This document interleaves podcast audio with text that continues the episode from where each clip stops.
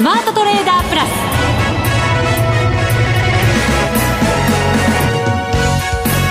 全国のリスナーの皆さんこんにちは。内田まさです。この時間はザ・スマートトレーダープラスをお送りしていきます。この方をご紹介しましょう。国際テクニカルアナリスト福永博之さんです。こんにちは。よろしくお願いします。よろしくお願いします。日経平均257円高。まあ上がってるんですけど、はい、安値引け。ね、うん、ちょっと朝方の400円以上値上がりしたところからすると本当にあの10時過ぎ以降はなんか横ばいというか取引やってるのかわからないぐらいの 値動きでしたよね。そうですよね、ねダウが2%以上ナスダックは4%以上 S&P も3%以上上がっているのに、はい、日経平均は1%をちょっと下回る程度の値上がりうんそうなんですよね、うん、でももう一つ上がってないのがなんとトピックスですからねトピックスは、トピックス、ね、えっ、ー、と、0.04。はい。あらま。だってこれでも5日ぶりの反発。そうですよ。4日間下がってたんですよ。そうです。どうしましたか？いやいやいやどう どうしました？あのですね0.04っていうのはこれはパーセントですからねあのトピックスの上昇ポイントは0.89ポイントなので。そうですそうです。はい、はい、あなんかそこまでびっくりしすぎてパーセントまで 言ってませんでした私。まあまあねあのちょっとあの誤解しちゃうといけないそうですね、えー、率です、まあ、そうです、はい、まあ皆さんご存知だとは思いますが、うん、まあこうやって見てみると日経平均がまあ上げがちょっとねあのしぼんだとはいえですよ。一応0.92%上げているので、はい、まあ1%に近い上げ幅だったということなので上昇率だったということなのでまあ、それからすると、トピックスの弱さというんでしょうかね。なんか以前にもあの、まあ、日経平均とトピックス、あの最低取引やってるんじゃないかとかって話しましたけど、はい、まあ、実際にはやっぱり今ですとあのグロース株とバリュー株っていう、ね、表現でよく言われてますよね。はい、はい、でそのバリュー株とグロース株っていったところで見ると今日はですね値上がりと値下がりの数で見ると、うん値下がり銘柄数がなんと半分以上の62%そうですね、はい、銘柄数でいうと1150銘柄そうなんですということでえー、少し、なんていうんでしょうかね、あの、パウエル FRB 議長のその講演の後、えー、ニューヨークダウが、まあね、あの、内田さんが話してくれたように、あれだけ上がってるんですからね。そうですよね。はい、特にナスダックは4%以上上がってますからね。はい。えーというところで考えると、なんか今日どうしちゃったのっていう、う私も聞きたい。教えて。教えて。話をしてくれるんであれば、横に行ってどうしたの君って言ってあげたい。ね本当そうですよね。はい、まさか雇用統計待ちってことないですよね。いやそれはね、アメリカ株ならまだわかりますけどね。雇用統計待ちというにはちょっとあまりにもって感じしますし、まあ、あとはその33業種中のやっぱり値上がり値下がりの業種を見ると、値上がり業種はね、ハイテクだとか電気、それから精密機器、それからあと、まあ、あの、バリュー株も一部入ってますね。海運だとか。はい。まあ、そういったところも入ってますが、一方で値下がりしているのは内需株が多いので、不動産が値下がりトップですからね。うん。はい。それを理由に挙げるとすると何になるんでしょうね、はい、これですからバリュー株売りじゃないですか。どちらかというとね、はい。えー、バリュー株売りであのハイテク株買いというようなそう。いう動きになったのかなっていう感じがしますこれまでの流れとはちょっと流れが変わってきた物色対象が。まあ今日でも12月1日ですからね。1日だけなのかそれともね変わっていくのか少し、なんか、なんとなくちょっともやもやする 終わり方なんですよね。そうですよね。はい、あの、金利のその上げる幅、まあ、ペースをちょっと落としたとしても、はい、緩和までにはなかなかね、いかないんじゃないかっていうのが市場関係者の大方の見方ですから、はい、そうするとまだその緩和を織り込む成長株にガンガン投資していくっていう感じにはね、うん、まだちょっととならないのではないかなと思ったりもするんですけど、どうでしょうね。ですからそうなると、やっぱりナスダックの4%の上昇っていうのが、まあ、続くかどうかですよね。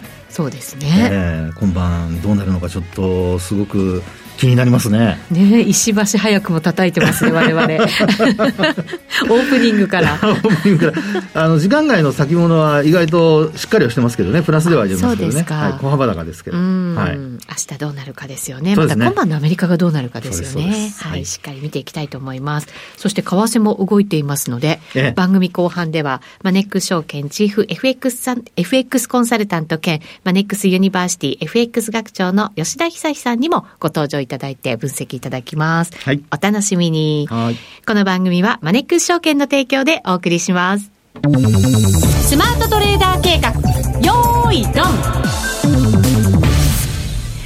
さあ、それでは引き続き福永さんに株式市場の分析をしていただきましょう。日経平均大引けは257円飛び9銭高、28,226円飛び8銭で終わっています。えー、まあ、1%近い上昇だったにもかかわらず安値引け。そしてトピックスは0.04%の上昇、はい、非常にわずかな上昇にとどまっています。そうです。そして、あの、日中の先物の値動きなんか見るとですね、はい、昨日のその、まあ、実は私、あの、その時間、えパウエル FRB 議長の話が始まった時間、はい。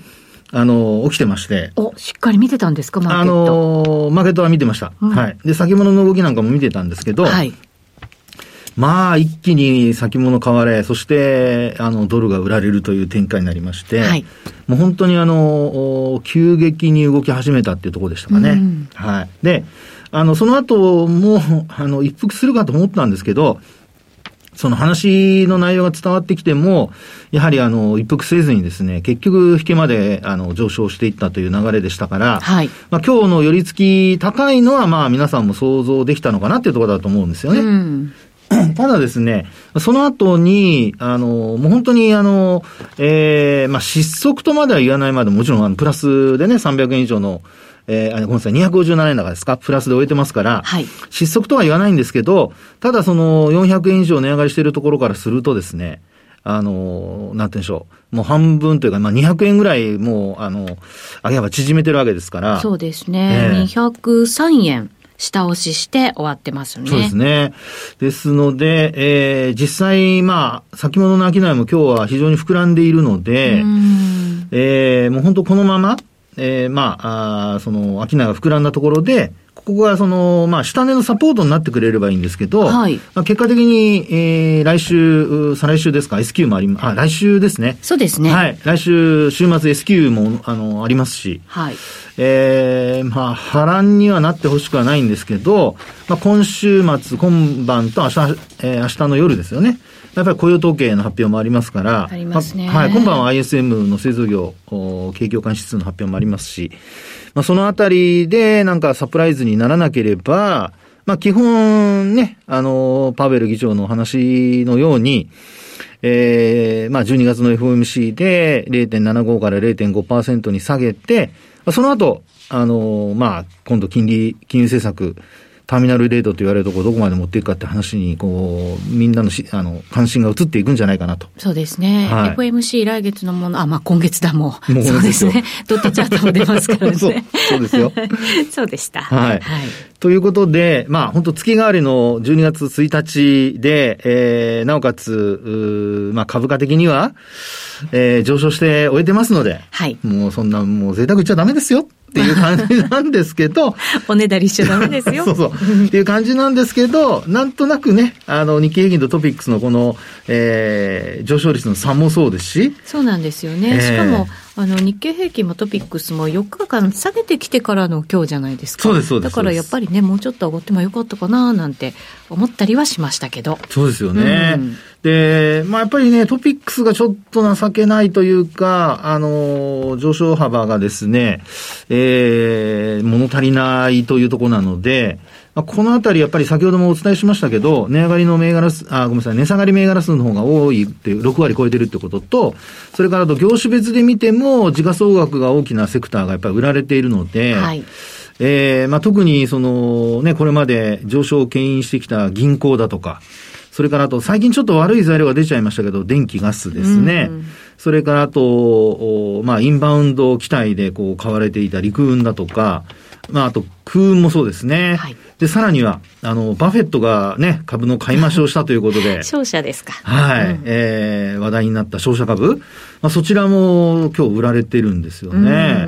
なので、やっぱり、あの、月替わりでですね、あの、本来もうちょっと新しい資金が入ってきても良さそうなものな、だと思うんですけど、なんとなく月替わりで、えー、またまた、あの、バリュー株をちょっとリグって、で、えー、その、ハイテク株にですね、あるいはグロース株の方に資金をシフトするような、なんとなくそういう兆しが、ちょっと今日は見え隠れしてるかなっていう感じがしますね。うん、なるほど。はい、物色の、だから、これ、変わり目になるのかどうなのか。なるのかどうかね。はい。そこがちょっと気になるところっていうところになりますよね。うん、そうですね。そうするとなんかこう指数もいろいろ見ていきながらその動きを探っていかなきゃいけないということにはなりそうですよね。そうですね。で、はい、そこでですね、実はちょっとまたまた、また、変なこと言って怒られるかもしれませんけど。何ですか？いや、変なことで出した変なこと全国に放送されますけど大丈夫ですか？大丈夫です。はい。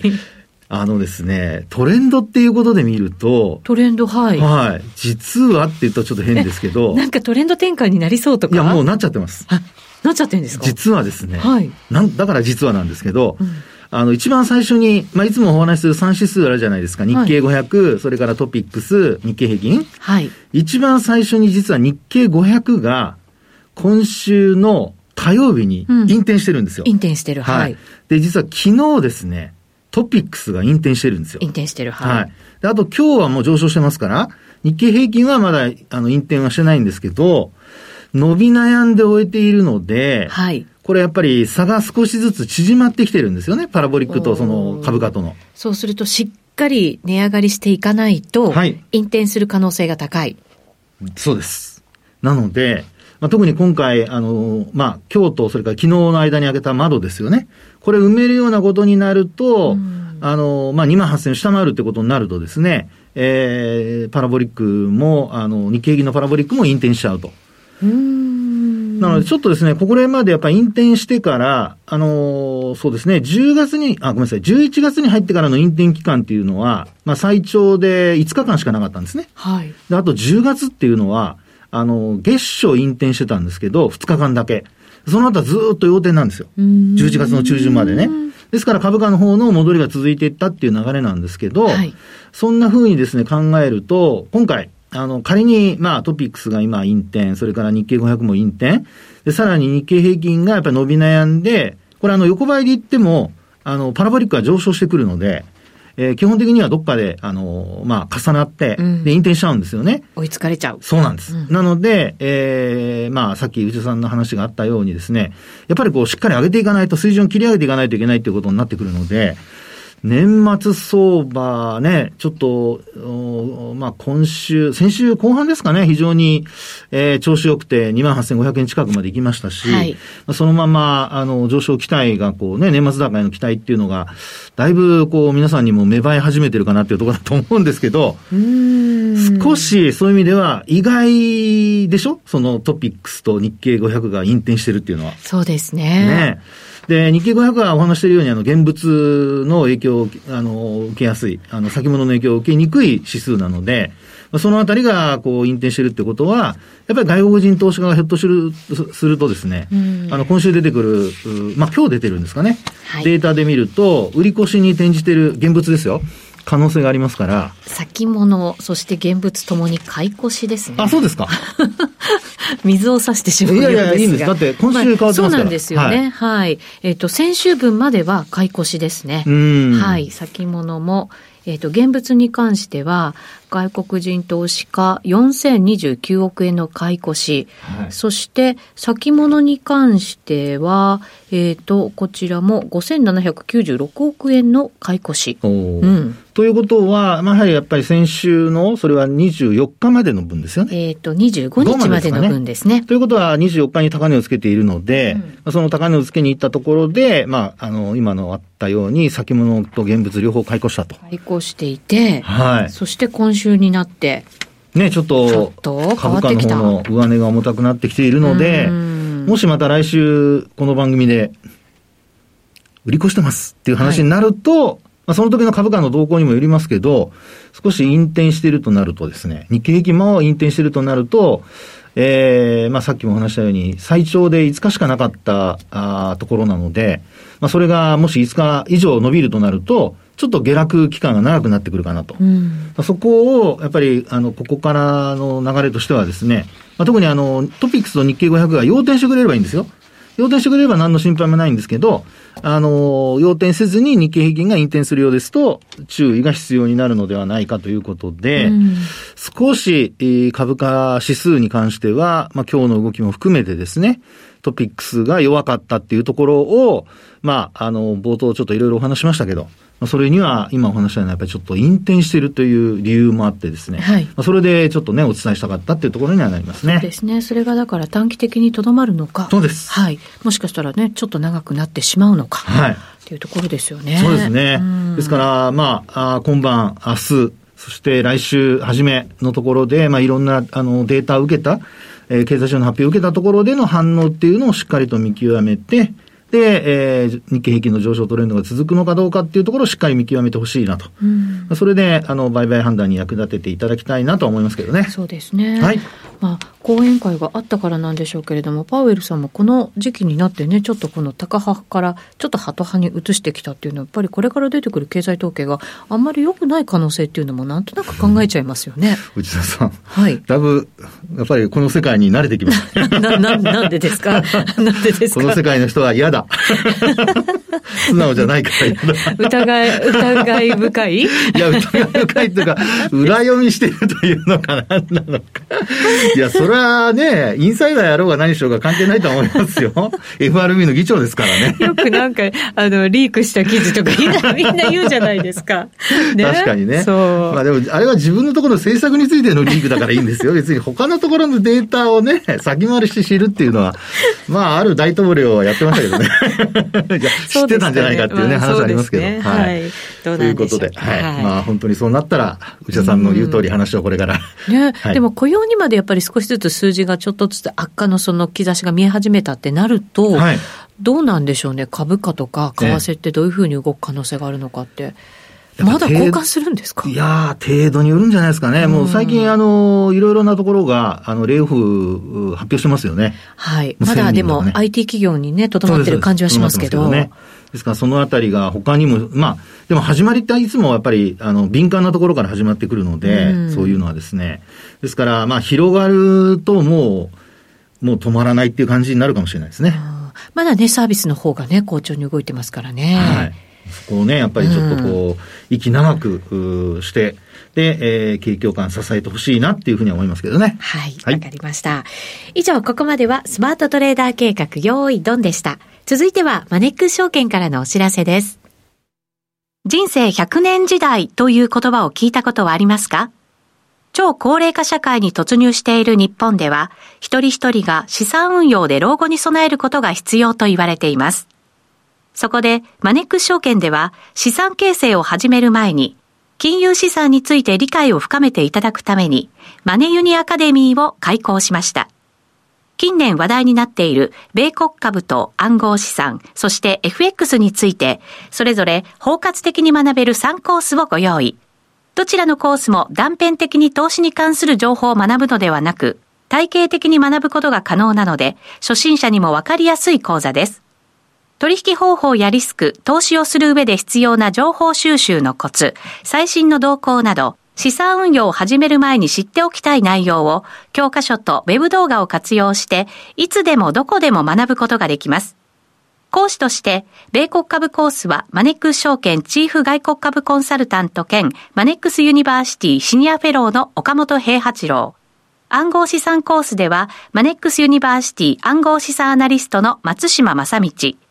FX コースでは、マネックス証券チーフ FX コンサルタント兼マネックスユニバーシティ FX 学長の吉田恒。その他豪華講師陣が担当します。わからない点はメールで何度でも質問することができ、サポート体制も充実。あらゆる情報から有効に活用できる知識を身につけませんか？マネウニアカデミーは有料の講座です。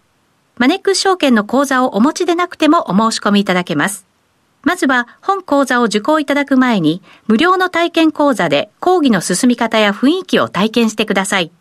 この機会にぜひ、マネユニアカデミーで検索。マネックス証券株式会社金融商品取引業者関東財務局長金商第165号。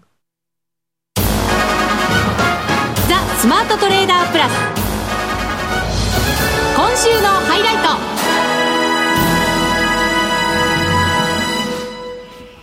ここからのゲストご紹介します。マネックス証券チーフ FX コンサルタント兼マネックスユニバーシティ FX 学長の吉田恒さんです。よろしくお願いします。はい、よろしくお願いします。お願いします。えー、現在ドル円は136円を挟んだあたりでの動きとなっていまして、えー、135円90銭から91銭あたりで取引されています。動くともう止まらなくなっちゃいますよね。いやー、うん、本当ですね。それは、あのー10月まではね円安の方向だったのは11月からは円高の方向に止まらなくなるっていうね、はい、しかもドル円だけじゃなくてね全般なんか円高みたいなね、うん、感じの日もありますよ。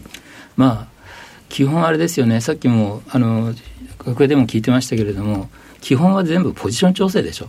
あそうですか。これまでの、うん、でそれは株も含めて債券も含めて、はい、要するにここ数日あの昨日のなんかも典型典型ですけれども、うんあの今年動いた方向の逆にばっかり動いてるじゃないですか。ああ、確かにそうですね。専門外ではありますけれども、あのグロース株とバリュー株だって、今年はとにかくグロース売って、バリュー買うみたいな、うん、で、あの昨日からの動きっていうのは、その逆になってるわけでしょ？はい、で、債券もずっと売られて金利が上がってきたわけじゃないですか。その債券があの昨日はこう買い戻されて、これで金利すごい下がって、うん、で言うまでもなくドル円はね、ドルをあの買って円を売ると。いうところがこう逆転してということですから、はい、昨日の起きなんていうのは本当に今年のトレンドの逆ですよね。あまあそうですね。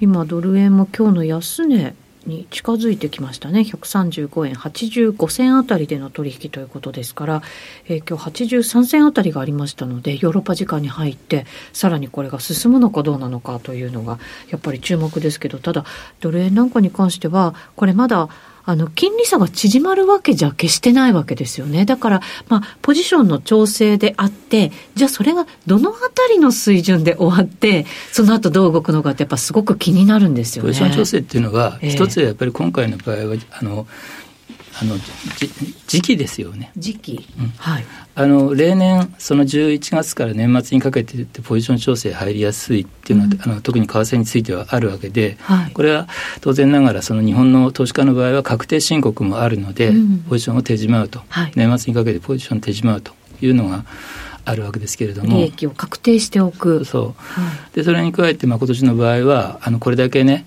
あの150円これまでドルが上がったのでですから当然ながらあのドル円の買いっていうのが今年最も利益が出た取引の一つでしたよね。いやそうですよね。膨大にドルのドル買いポジションがあってでそういう人たちからするとですね少しでもやっぱりドルが高いうちに言っておかないとダメだねと。まあ、あの万が一でもなんか損出しちゃだめだねと思っているところに CPI ショックが起こったわけですよ。はい、CPI ショックってあの先月の11月の10日ですけどまさにこの番組やった日ですよね。うんあの時には146円で喋ってたわけですよ。あの時146円でしたっけ？そう。で、今日は136円でこう、まあ今135円台かもしれませんけども、10円下がったところで喋ってるわけですけども、構図同じで、うん、あの11月10日の時も、その前までドル円ってもみ合ってるわけですよ。はい、145円、150円のところで、2週間とかもみ合ってるわけですよ。CPI, ショの結果を受けて金利が少し下がって145円を割れたっていうつまりドル円が下っ端れたわけですよね。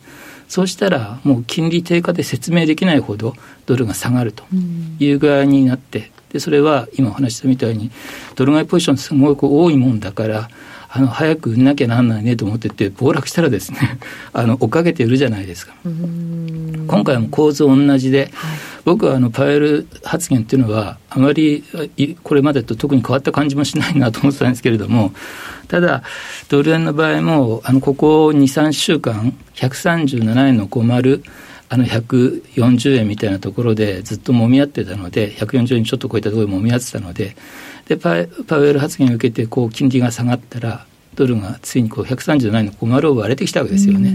これまたドルの下っ離れですよね。うん、そうですね。今期が続けば続くほどやっぱりエネルギーにたまるし、であのその持ち合いを離れるとたまってエネルギーがあの発散されることによってしばらく一方向に動くということであの今回の場合もその金利低下で説明できる以上にこうドルが下がって7円の50で下っ離れたらですね普通はやっぱり135円目指しますよね。はいまあそうそれをもうこの半日でやってるということですよね。なるほどこれ135円台に入ってきたわけじゃないですか。今入ってますね。これ、次の下げ止まりのポイント、チャート的に見ると、どれぐらいになるんですか？チャート的には節っていうことで見ると、ええ、もう131円台までないですよ。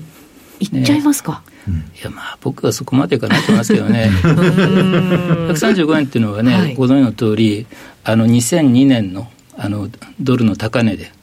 まあ、135円超えてからですね、1回140円手前で揉んだんですけれども、あの一段とこうやって、1998年の高値が147円でということですから、135円もあの僕から言わせると一つのあのテクニカルなポイントではあると思いますけれども、でそれが超えたからって言ってですね、落ち着けば、あの最初にご質問いただいたみたいに、金利はそれほど下がるものではないので、はい。で一応12月の FOMC で0.5%の利上げっていうことは FF レートが4.5%になるってことじゃないですか、はい、FF レートを反映するアメリカの短中期金利はあの例えば2年債利回りとかは昨日なんかでも4.3%台に下がってるわけですけれども FF レートが4.5%に上がるのに、はい、これから4%を目指して2年債利回りが下がるってことはないですよね。っていうことだから昨日はあの繰り返し言う通り持ち合いを下っ離れたので勢いついちゃってこうなってますけれども、はい、あのこのまま金利が下がらないとなると、まあ、あのだんだんね落ち着いてくるとは思うんですけれども。なるほど。今年は本当にドル買っとけば儲かったっていう相場がね続きましたからね。そうするとドル円だけじゃなくて他の通貨に対してもドルはちょっとこう売られるポジション調整の流れになっていくしばらくは。という感じですかね。テクニカルによると結構やっぱりドル高特にユーロドルなんかが顕著ですけれども、はい、もうドルやドル高ユーロ安は終わったねみたいな感じにあの完全になってきてるので。本当ですよね。そうするとドル買いポジションのね手仕舞いっていうのが入りやすいし面白いですよね昨日11月あの30日であの去年の11月30日っていうのはパウエルが高いになった日なわけですよ そうでしたかそう1年前にインフレは一時的っていう見解を撤回するって言ったのが去年の11月30日だったわけですよ。1年前。はい。同じ11月30日に、鳩に戻ったんですかみたいな感じで、今回は、あの、扱われてるわけですけれども。はい。最近の発言からそんなに変わってるわけではないですけどもね。きっかけになったってことですかね。と思いますけどもね。まあ、CPI だってね、鈍化したって言ったってこれ前年同期月に比べてじゃないですか前月に比べたらまだねやっぱりじわりじわりっていう感じなわけですからね。でそれを受けて別に金利もすごく下がってるわけではない、えー、ただドル円はそれから比べるとあの金利なんか比べるとすごくこうやって下がってるし、まあ、株もね、昨日はすごく上がってるじゃないですか、はい、ですから、まあ、あの基本はポジション調整でで勢いついちゃってるねということだと思います。そうですね。年末相場もちょこっとやっぱりあれですかね動きますかね。まああの FOMC までじゃないですか。そうですか。そしたらもう今年内終わりみたいな感じになりますかね。と思いますけどもね、はい。まあ、それでも注意しながらトレードをねしていただきたいなと思います、ゲストはマネックス証券チーフ FX、えー、コンサルタント兼 マネックスユニバーシティ FX 学長の吉田恒さんでした。ありがとうございました。それではそろそろお別れのお時間です。ここまでのお相手は福永博之と内田まさでお送りしました。それでは皆さんまた来週,、この番組はマネックス証券の提供でお送りしました